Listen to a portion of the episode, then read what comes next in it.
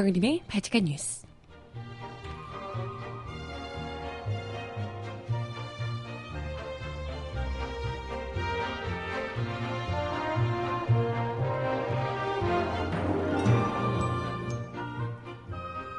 여러분 안녕하세요. 발칙한 뉴스 정혜림입니다. 오는 17일로 벌써 취임 100일째를 맞는 문재인 정부. 과연 여러분은 어떻게 평가하고 계신가요? 여론조사에 따르면 취임 초와 다름없는 거의 80%에 육박하는 지지율 고공행진을 이어가고 있다는 소식인데요.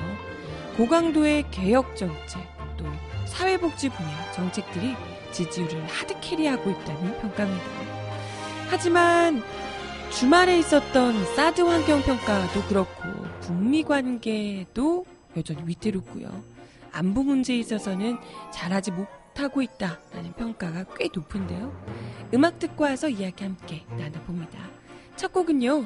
김범수, 박정현이 함께 부르는 사람 사랑 듣고 옵니다. 신청곡 있으시면 주세요.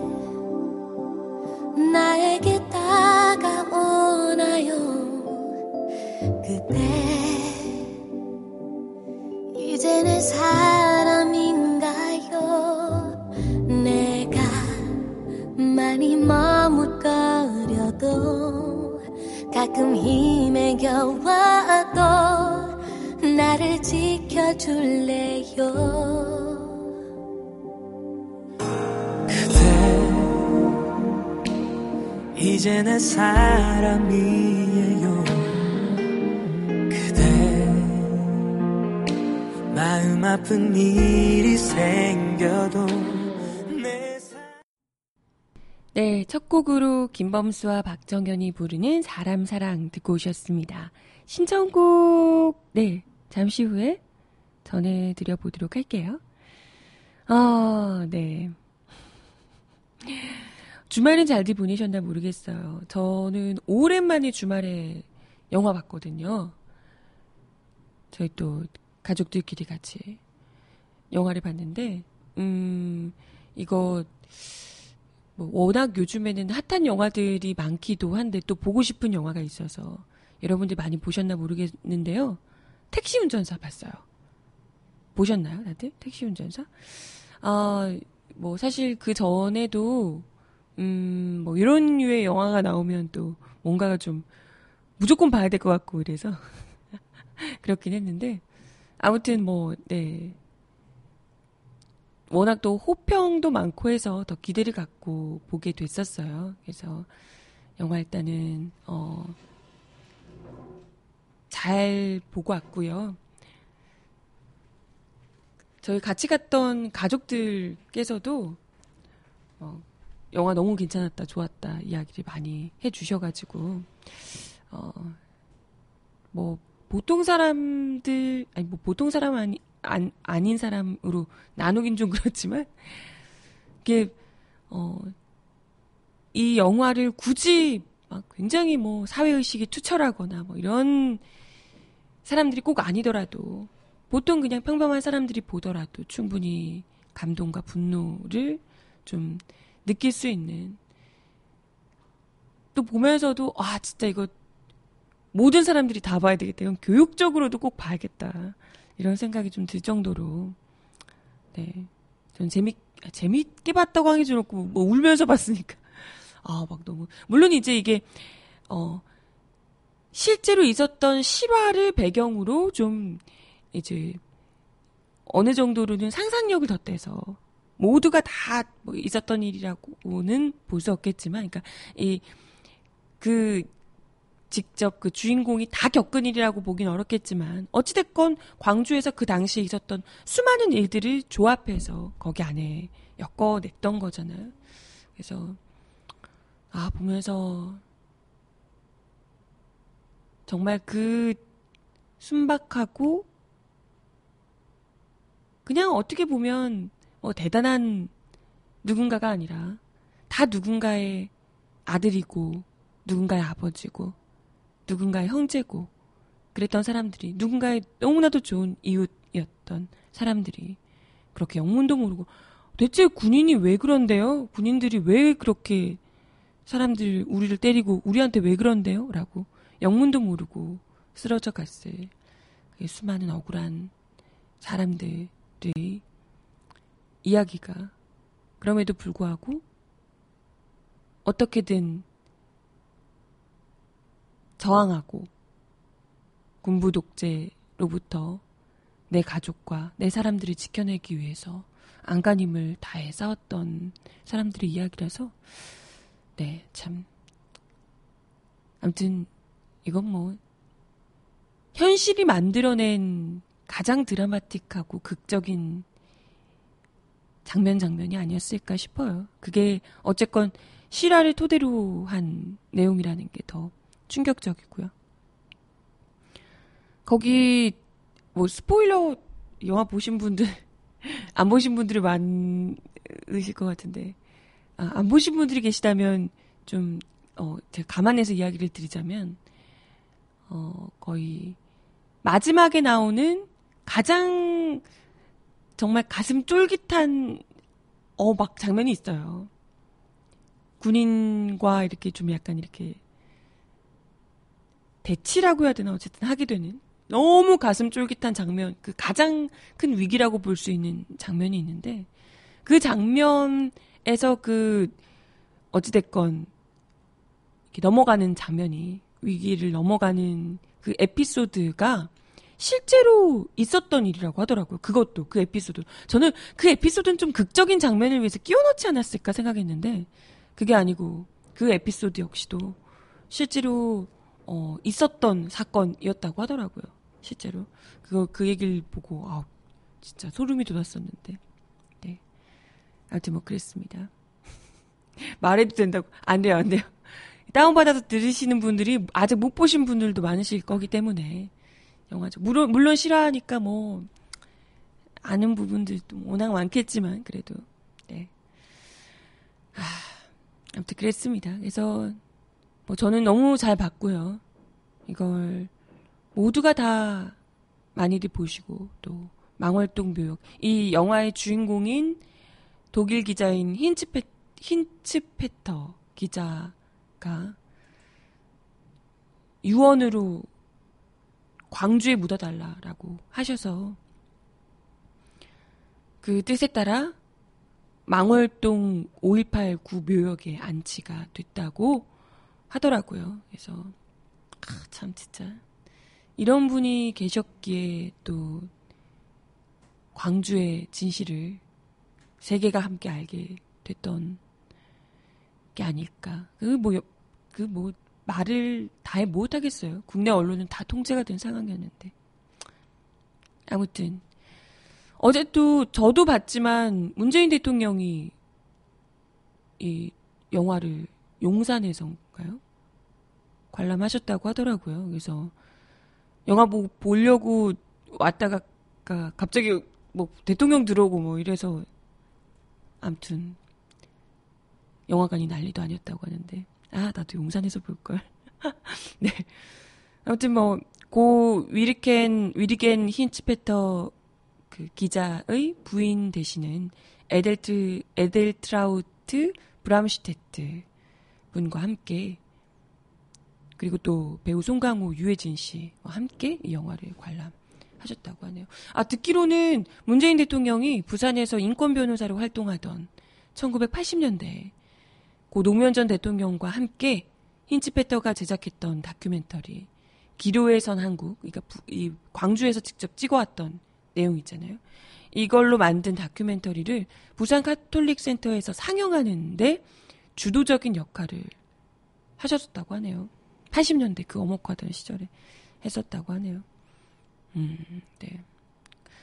아무튼 어 갑자기 주말 잘 보내셨네요. 보내셨나요? 하고 한참 택시 운전사 이야기를 했는데 문재인 정부가 지금 어느덧 취임 100일째가 됐어요. 뭐 짧다면 짧은 시간이고 길다면 긴데 어쨌건 뭐 3개월이 훌쩍 넘은 거잖아요. 사실 이 보통의 정권들이 100일 동안 그렇게까지 많은 일을 하긴 쉽진 않아요. 어쨌건 시작을 해서 바로 또 뭔가를 한다기보다는 좀 이것저것 간 보고 이렇게 뭐 하다가 정책들이 이렇게 또 이제 초기에는 뭐 이것저것 임명하고 뭐 이렇게 하다가 보면 훌쩍 시기가 지나기도 하고 하는데요. 어찌됐건 이게 아무래도 그 탄핵 이후에 들어섰던 정권이기 때문에 공백을 최소화하기 위해서 시작과 동시에 바로 이제 스타팅을 해서 일을 막 몰아쳐 왔던 거잖아요. 그래서 여러 가지 정책들, 특히나, 음, 오프닝에서도 제가 이야기 드렸었지만, 적폐 청산을 주로 하는 첫 번째 과제로 하는 그런 이제 정책들, 그리고 또 이명박근혜 정권 때 굉장히 서민들을 힘들게 했던 여러 정책들을 바로 잡는 이런 부분에 좀 주력을 해서 달려왔던 100일이라고 할 수가 있을 듯 합니다. 그래서 뭐 취임 100일째를 맞는 오는 17일이 100일째래요. 근데 국정 지지도 역시 아직까지도 뭐 여러 이것저것 좀 답답한 부분들이 특히나 뭐 안보 부분 이런 것에서 실망케 하는 부분들이 튀어나오고 있지만 그럼에도 불구하고 여전히 지지율, 아니, 지지율이 거의 취임 초와 다름없는 80% 육박하는 수준으로 나타나고 있어서 이런 적폐청산 뭐 이런 부분에 대한 기대치가 얼마나 높았던 것인지를 다시금 보여줍니다. 어, 13일 어제요. 한겨레와 한겨레 경제사회연구원에서 여론조사기관 한국리서치에 의뢰해서 지난 11일과 12일 전국 성인 남녀 1000명을 대상으로 취임 100일 여론조사를 벌였는데요. 그 결과 다주택자에 대한 규제를 뼈대로 한 8.2 부동산 정책에 대한 찬성 응답은 71.8%에 이르렀다고 합니다. 이러한 정부가 강력히 추진하고 있는 부동산 대책, 뭐 이런 것들이 지지를 높게 얻고 있다라는 뜻일 텐데요. 이외에도 최저임금 인상, 부동 아니, 부유세 부유층 증세, 또 건강보험 보장성 확대 방안, 뭐 이런 좀 민감한 사회정책, 경제정책들이 70% 이상 높은 국민적 지지를 받고 있는 것으로 나오는데요. 아까 이야기 드렸던 부동산 대책 같은 경우에 사실 부동산 대책은 참여정부 때도 이런 부동산 대책 비슷한 대책이 있었는데 그때만 해도 세금 폭탄이다 약간 이런 평가였거든요.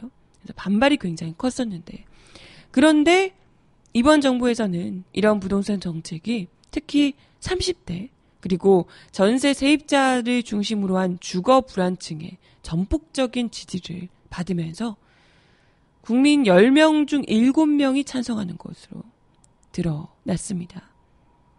전에 없이 이러한 부동산 규제가 보통 부동산 규제 이러면 좀 약간 어, 세금 폭탄 매긴다 뭐 이런 식으로 인식이 돼서 좀 호응이 좋지 않았는데 전에 없이 높은 호응을 끌어내고 있다는 거죠. 그만큼 이 부동산 투기 이런 것 때문에 당장 집 없이 하우스 하우스 푸어도 많고 뭐 집이 있는데도 가난한 사람들도 있고 집이 아예 뭐 전세 자금도 마련하지 못하고 지금 허덕이는 사람들 너무나도 많다는 거죠. 네. 반면에 19.1%만이 과도한 규제로 반대한다라고 응답을 했다고 합니다. 한 19.1%가 바로 부동산 투기 세력이 아닐까 싶은데요. 이 부동산 대책에 대한 찬성 여론을 견인하는 이들은 주요 주로 주택 수요가 있으면서도 주거 불안이 높은 30대 딱 저죠. 주, 집이 있어야 그래도 뭐 결혼을 하든 그죠? 아이를 낳아서 기르든 뭔가 좀 이게 할 텐데 집이 당장에 구해야 되는데 집을 구하기 어려운 이게 뭐 대출을 받아도 한계가 있으니까요. 대출도 잘 나오나 어디? 그죠? 그러니까 이제 30대의 이런 부동산 대책에 대한 찬성 여론이 80.8%로 가장 높았고 40대가 73.8%였다고 합니다. 20대가 69.5%, 50대가 69.9%, 60대 이상이 67% 였습니다. 60대 이상에서도 뭐 부동산 대책이 두루 좋은 평가를 받은 거죠. 음, 하지만 반대 의견이 가장 높았던 연령대는 50대 25.2%, 60대가 22.1%였습니다. 당연히 전세 세입자가 찬성 응답이 81.0%로 가장 높았고 월세 세입자의 경우도 찬성 응답 77.8%로 가장 높았습니다. 뭐 당연하지 않을까 싶어요. 그리고 어 이건 좀 의외인데요. 스스로도 상층 상층에 속한다고 생각하는 사람들 중에서도 71.4%가 부동산 대책에 찬성 의견을 냈다고 합니다. 이게 좀 신기하죠? 이런 건 좀 신기한 것 같아요. 그러니까 주택 보유 사실이나 뭐 계층과 무관하게 투기성 부동산 투자에는 강력한 정부 규제가 필요하다. 이런 것에 국민적 여론이 쏠려 있다. 잘못된 이건 정말 돈 놓고 돈 먹는 이런 부동산 투기는 잡아야 한다. 이렇게 생각하는 사람들이 굉장히 높았다는 거죠. 신기하죠? 네. 어, 뭐, 파리 부동산 대책뿐만이 아니고요. 부동산 대책을 지지하는 것 뿐만이 아니고, 이러한 대책이 효과가 있을 것이다. 이렇게 이제 생각하는 좀 긍정적인 평가를 하는 아마도 전망을 하는 그런 응답도 높은 편이었다고 하네요. 적어도 집값이 더 오르지 않고 안정될 것이다 라는 전망이 72.5%에 달했다고요. 네. 뭐 글쎄 그 바람이 제발 특히나 이제 부동산 대책이 좀 먹혀야 될 텐데 부동산 대책을 두고 세금 폭탄 어쩌고 하면서 이 야당 쪽에서 엄청나게 이 언론 플레이를 했던 거잖아요. 그렇죠? 근데 이것뿐만이 아니고 뭐 최저임금 인상, 건강보험 보장성 강화 대책 이런 것들도 찬성이 74.4%, 69.2% 등등 70% 전후로 굉장히 이제 높게 나타나고 있습니다. 보수 세력들은 뭐 기업 경영과 국가 재정에 부담이 줄 것이라는 둥 어, 애써 혹평을 해댔지만 국민 다수가 이런 정책들에 환호하고 있다는 얘기일 겁니다. 그래서 취임 이후 가장 잘한 일로 적폐청산, 소통, 뭐 이런 것들이 높게 꼽았고요.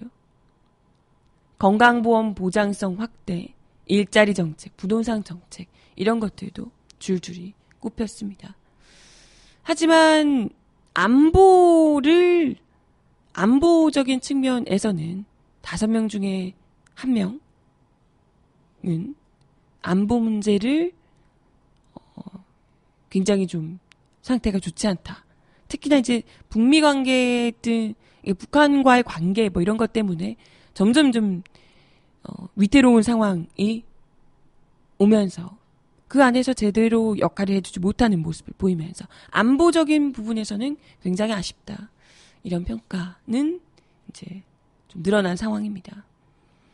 그럼에도 불구하고 국정운용 지지도는 고공행진을 계속 하고 있는 상황이고요. 국정 운영 잘하고 있다는 답이 무려 78.6%로 조사가 됐다고 하네요. 아, 진짜 굉장히 높네요.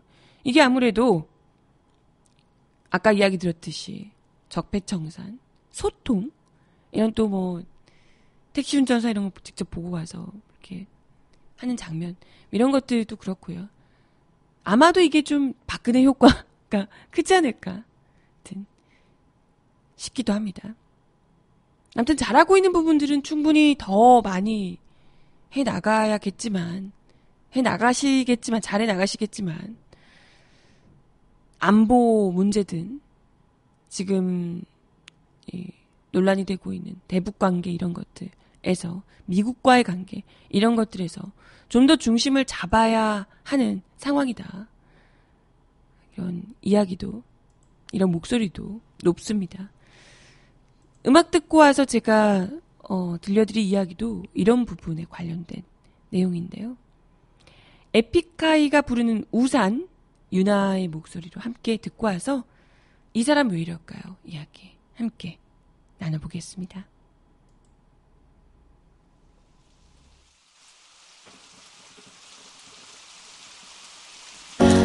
어느새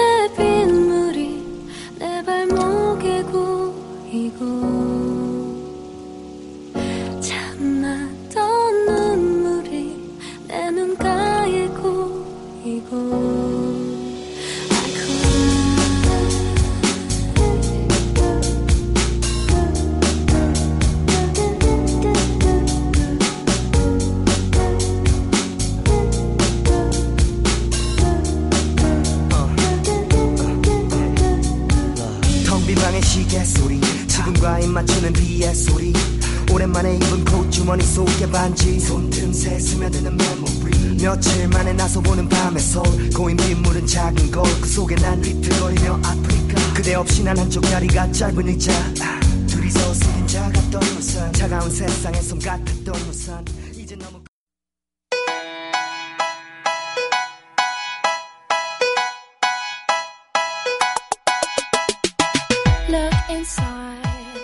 이 사람 왜 이럴까요? Look a bit harder. Cause we're so uninspired, so sick and tired of all the hatred you harbor. 경북 성주의 사드레이더 전자파와 소음이 인체에 영향이 없다는 국방부의 발표를 놓고 주민들이 격하게 반발하고 있습니다. 이번 전자파와 소음 측정 과정이 적법하지 않다는 주장도 제기되고 있습니다. 정부 관계자는 소규모 환경 영향 평가와는 별도로 주민 설득을 통해 충분히 공감대를 형성하는 과정을 거쳐 발사대 4기를 추가 임시 배치한다는 과정에 방침에 변함이 없다고 하지만 오히려 주민들은 환경 영향 평가 과정이 적법하지 않다는 입장이어서 합의에 의한 배치는 사실상 어렵다는 게 현지 분위기입니다. 국방부는 지난 12일 보도자료를 내고 환경부, 대구, 대구 지방환경청과 공동으로 사드 배치 부지의 소규모 환경 영향평가 관련 전자파, 소음을 측정한 결과 각각 기준치 이하 거의 영향 없음으로 나왔다고 밝혔습니다. 구체적으로 사드레이더로부터 100m 거리에서 6분 연속으로 측정한 평균값이 제곱미터당 0.01659와트였다고요. 100m 지점에서 사드레이더를 껐을 때는 제곱 어, 제곱미터당 0.001893와트로 나타났습니다. 껐을 때와 켰을 때 차이가 10배 정도였다고요. 현행 전파법에서 정한 인체 보호 기준 어, 10와트, 제곱미터당 10와트의 637분의 1 수준이라는 게 국방부의 설명인데요. 이날 전자파 소음 측정은 기지 내에서 이루어졌습니다. 애초 김천 율곡동 혁신도 시 내 한국도로공사, 한국법률구조공단 등 두 곳에서도 전자파 측정이 예정돼 있으면 있었지만 주민들의 반대로 취소된 바 있습니다. 국방부 관계자는 이날 측정된 전자파를 설명하며 이같이 말했습니다. 국내 전파법상 인체 노출 허용 기준에 한참 못 미치는 수치다. 휴대전화가 기지국을 찾을 때 나오는 전자파보다도 작을 정도로 미비한 수준이다. 라는 건데요. 그동안 한국은 물론 괌이나 일본에서 논란이 됐던 기기라고 보기에는 정말 놀라운 결과였죠. 이 정도면 뭐 정말 문제가 없는 것 아닌가 싶을 정도인데 강영루 소성리 종합상황실 대변인은 상당히 높은 전력이 필요한 전자기기인데다가 고주파 기기로 알려져 있다. 100m 앞에서 쟀는데 도심에서의 전자파보다 낫다는 게 도대체 말이나 되는가? 라며 측정 과정에 대한 의문을 제기했습니다. 강 대변인은 모든 전자기기에는 출력이 있는데 어떻게 어떤 출력에서 이 수치가 나온 것인지 알 수가 없다. 적어도 최소 출력 출력에서는 얼마의 전자파가 나오고 최도 최대 출력에서는 얼마가 나오는지 정도는 공개돼야 믿을 수 있는 것 아니냐라고 이야기를 하셨다고요. 이와 관련해서 국방부 관계자는 민중의 소리와의 통화에서 레이더의 정확한 출력을 알려주는 것은 제한돼 있다라며 사드 레이더가 정상적으로 작동하는 상태에서 측정한 것이다 라고 설명했습니다. 관계자는 정확한 출력 값을 공개하면 적국에 유용한 정보가 되기 때문에 공개하기는 어렵다고 밝혔다고요. 측정을 일시적으로 끝내는 것이 아니라 인근 지역에 전자파 감지 장비를 설치해서 상시 감시 수단을 강구할 계획이다라고 덧붙였습니다. 강 대변인은 그렇게 인체에 영향을 주지 않는 기기라면 왜 기기의 100m 안에는 사람이 들어가서는 안 되고 3.5km 안에는 허가된 사람만 들어갈 수 있다는 미 육군의 교범은 왜 있는 것이냐라고 묻기도 했습니다. 그러게요. 거의 휴대전화보다도 별로 해가 없으면 아무나 다 들어가도 상관없는 거 아닌가? 소음의 경우 레이더에 전기를 공급하는 발전기에서 나는 소리로 100m 지점에서 50dB 수준 으로 나타났다고 얘기했습니다. 국방부 관계자는 이건 그냥 대화할 때 나오는 소리다. 소리 정도다. 라고 이야기를 했습니다. 하지만 이번 소음 측정은 다른 환경 영향평가에서 했던 소음 측정 과정을 봤을 때 선뜻 납득하기 어렵다는 지적인데요. 통상 소음 측정은 낮과 밤, 지역, 계절별로 측정해서 문제점이 있는지 살펴보는데 단순히 기기 주변에서 측정한 것만으로 환경 영향 평가에 가름하기는 어렵다는 얘기죠. 6분간 측정한 것으로 어떻게 문제 없다고 넘어갈 수 있느냐. 이렇게 측정한 것으로 봤기 때문에 주민들이 추천한 전문가를 대동하고 측정 계획을 세우고 측정하자고 했던 것이다. 이렇게 할 걸 알아서 그렇게 이야기를 했던 것이다. 라고 어, 비판을 하고 있는 상황입니다. 이번 전자파와 소음 측정은 국방부가 제출해서 환경부가 검토하기로 했던 소규모 환경 영향평가의 검증 일환이었는데요. 주민들과 시민사회단체들은 소규모 환경 영향평가 자체가 불법이다라고 지적하고 있습니다. 때문에 이번 측정 역시 그 연장선에 있어 측정 있어서 적법한 측정이 아니었다라는 비판인데요. 국방부가 제출한 소규모 환경 영향 평가는 박근혜 정부 시절에 추진됐던 거라고 합니다. 그러니까 사드 부지 쪼개기 논란과 맥이 다 있다는 거죠. 박근혜 정부에서 어떻게든 사드를 통과시키기 위해서 밀어붙여 왔던 것을 굳이 현 정부에서 하, 사드를 그것도 자유한국당이 하던 얘기들 있잖아요. 그 바로 앞에서 참외 깎아 먹어도 된다는 등뭐 이런 얘기 아그 앞에 있어도 된다. 뭐 사드 참외, 사드 참외인가요? 깎아 먹겠다는 등뭐 이런 류의 얘기 했던 거랑 거의 일맥상통한 이야기들을 지금 현 정부의 국, 뭐 국방부가 그때도 안 바뀌었겠지만 그때나 그때나 똑같은 국방부긴 합니다만은 똑같이 이렇게 나오고 있다는 거죠. 그때 했던 환경 소규모 환경 영향 평가를 그대로 의도적으로 부지를 나눠서 했던 그것 그대로 한다는 겁니다. 일단 문재인 정부는 출범 이후에 이 문제와 관련해서 TF를 구성하고 논의한 결과 일반 환경 영향 평가를 실시하되 소규모 환경 영향 평가도 인정하기로 했다는 겁니다. 환경 영향 평가를 하는데 두 가지 전부 다 두 가지 환경 영향 평가를 다 하겠다라는 겁니다. 만약에 소규모 환경 영향 평가가 문재인 대통령이 문제라고 지적했던 대로 불법이고 적폐였다면 마땅히 취소했어야 맞다. 오히려 정지시키는 시키는 것이 아니고 그 과정을 인지하는 것은 지난 정 그러니까 정지시키는 게 아니고 그냥 이렇게 또 다시 하는 게 그 과정을 인정하는 것이 되고 지난 정부의 적폐를 그대로 가져와서 이용하는 것밖에 되지 않는다. 이런 지적이 나오고 있는 상황입니다. 아무튼 중요한 건 이 주민들이 직접 인정하는 전문가들 이런 주, 전문가들이 대동한 사이에 상황에서 주민들의 의견을 수렴한 상황에서 이 환경 영향 평가가 이루어져야 주민들을 설득하기 위해서 환경 영향 평가를 하는 거잖아요. 그렇다면 주민들이 믿을 만하다라고 얘기하는 전문가도 함께 대동한 상황에서 이런 이러이런 방식은 문제가 있으니까 이런 이런 부분은 어떻게 보완해서 영향평가를 하자라든지 그잖아요. 이런 방식이 돼야 된다라고 지적을 하고 있는 겁니다. 아무튼 글쎄 뭐 전문가들이 음 이전에 서주석 차관과 대화했을 때 환경 영향 평가를 할 때 주민 추천 전문가와 주민들의 참여를 보장하겠다라고 공언을 했다고 하는데 이런 식으로 하게 되면 전혀 보장하는 것이라고 볼 수 없다라고 지적을 하고 있는 상황이고요. 정부 관계자는 주민들이 요구한다면 언제든지 주민 참관하에 측정을 다시 할 준비가 돼 있다라고 이야기를 하셨다고 하네요. 그래서 오는 17일에 주민 공청회를 겸한 토론회를 주민들에게 제안한 것으로 알려졌습니다. 뭐, 글쎄, 과연 그게 잘 이루어질지 모르겠지만, 그것도 그거고, 지금 사드 배치를 그래서 결국에는 밀어붙이는 것인가 여부도 남아 있습니다. 사드가 꼭 사드 그 인근의 전자파 때문에 위험한 것도 있지만 어찌됐건 이게 우리나라에 있으면서 한반도가 굉장히 위험에 빠지게 된 상황이고 경제적으로도 큰 손실을 입게 된 상황이잖아요.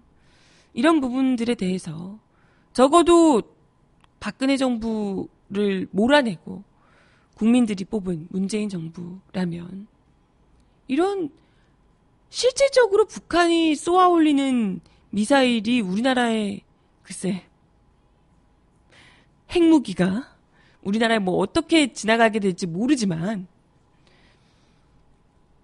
사드와는 전혀 사실 사드가 어떻게 한반도를 그, 그것도 북한으로부터 한반도를 지켜줄 가능성이 현저히 적은 가운데 이렇게 박근혜 정부 시절에 했던 주장과 똑같이 사들이 밀어붙인다는 게 얼마나 위험한 일인가 거듭 묻지 않을 수가 없습니다. 적어도 박근혜 정부와는 다른 방식이어야 하지 않나. 다른 모습을 보여주시라. 이야기를 드리고 싶어요. 공민지의 노래 아프고 아픈 이름 듣고 오겠습니다.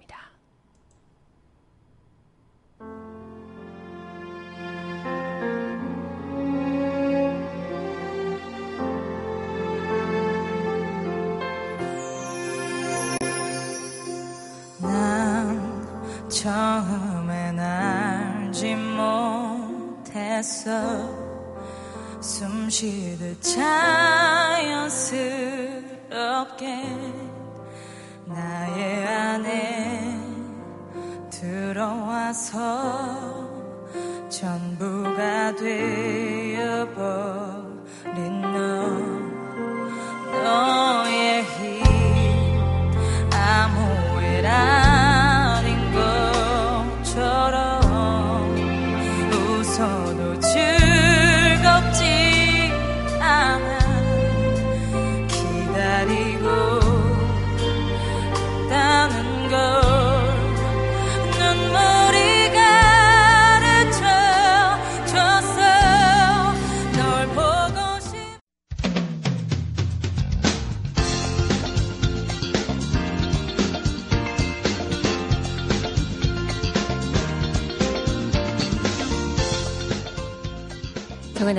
바칙한 브리핑.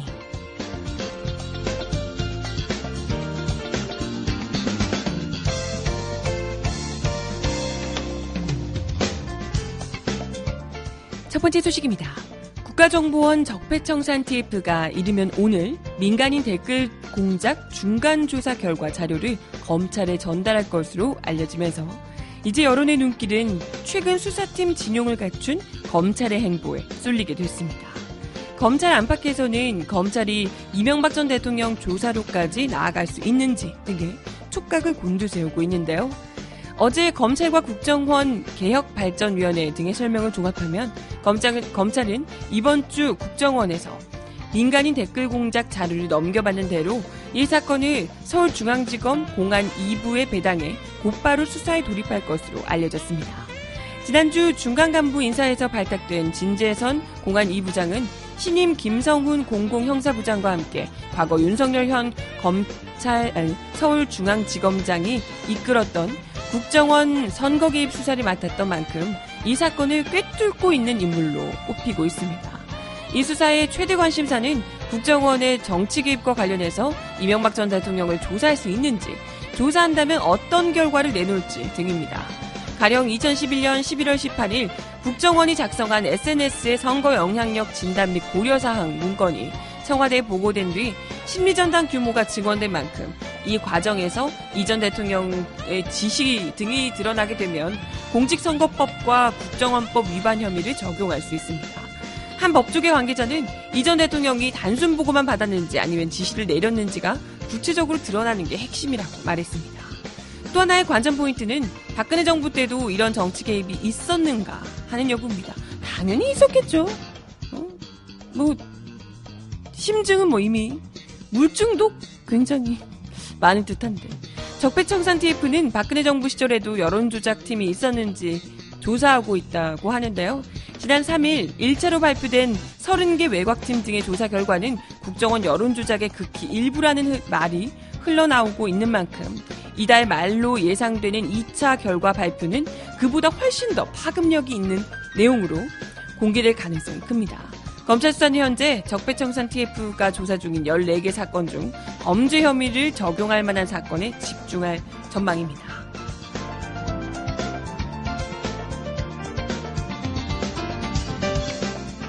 다음 소식입니다. 서울 용산역 광장에 국내 처음으로 일제 강점기 조선인에 대한 강제 동원을 고발하는 강제징용 노동자 사항이 건립됐습니다. 지난 12일 강제징용 노동자상 건립추진위원회는 용산역 광장에서 강제징용 노동자상 제막식을 열고 일제강점기 수많은 조선인 노동자들이 이곳 용산역에 끌려와 일본 군대는 물론 사할린, 남양군도, 쿠릴열도 등 광산, 분수공장에 끌려가 착취당했다며 마지막으로 고향 땅을 떠나던 용산역에 강제징용 노동자상을 건립해 우리 아픈 역사를 잊지 않고자 한다라고 밝혔습니다. 용산역 광장에 세워진 광, 강제징용 노동자상은 한 손에 곡괭이를 들고 다른 한 손으로 햇빛을 가리고 먼 곳을 바라보고 있습니다. 이 모습에서는 고리, 고된 노동으로 지친 강제징용된 노동자들의 고통과 고향에 대한 그리움이 고스란히 묻어 있습니다. 일제 강제 동원을 고발하고 희생된 조선인 노동자의 한을 풀자는 취지로 마련된 이 동상은 평화의 소녀상을 만든 작가 김은성, 김석영 부부가 직접 제작을 했다고 하네요.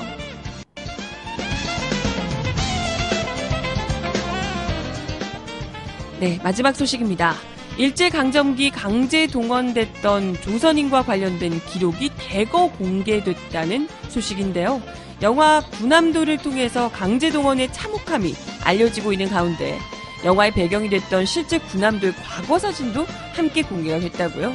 행정안전부 국가기록원은 일본 서남 한국기록교회관으로부터 일제강점기 강제동원 관련 기록물 사본을 기증받아 공개한다고 지난 13일 밝혔습니다. 기증받은 기록물은 일본 내 강제동원 연구자로 알려진 하야시 에이다이가 직접 수입, 수집하거나 직접 생산한 기록물들입니다. 하야시 에이다이는 조선인 강제동원 연구를 위해 후쿠오카, 홋카이도, 한국 등을 직접 방문해 관련 자료를 수집했으며 청산되지 않은 소화, 조선인 강제연행의 기록 등 총 57건을 저술했던 분이라고요. 기록물은 강제 동원된 조선인의 피해를 여실히 보여주는 문서와 사진 기록 등 6천여 점에 이른다고 합니다.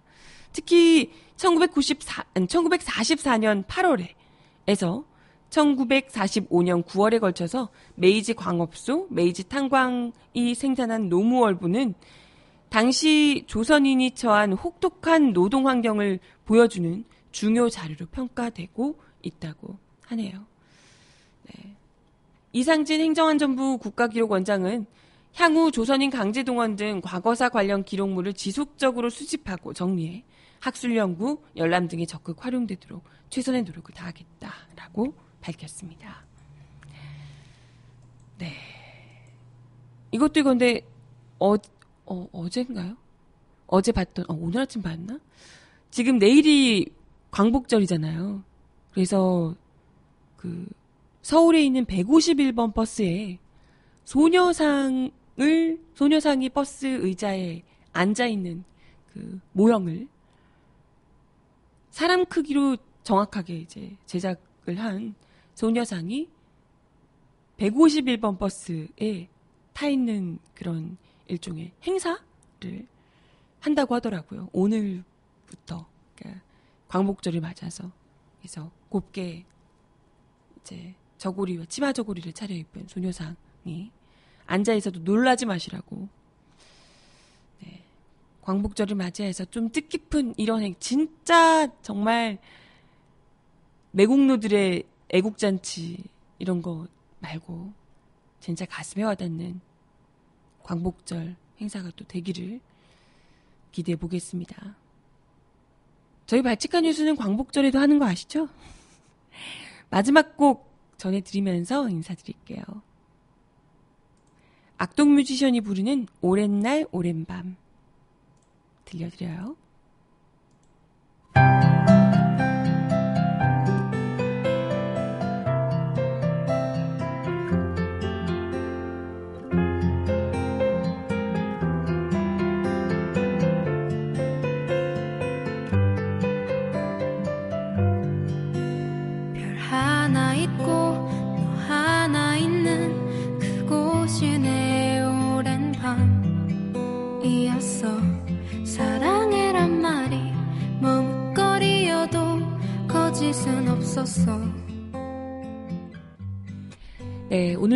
발칙한 뉴스 함께 해주셔서 감사합니다. 월요일 아침 힘차게 보내시고요. 내일 또 쉬시는 분들 많으실 것 같아서 월요일 같지 않은 월요일이겠네요. 나만 그래 나만. 발칙한 뉴스 내일 10시에 다시 오겠습니다. 우리 광복절에 만나요. 좋은 하루 보내세요. 안녕.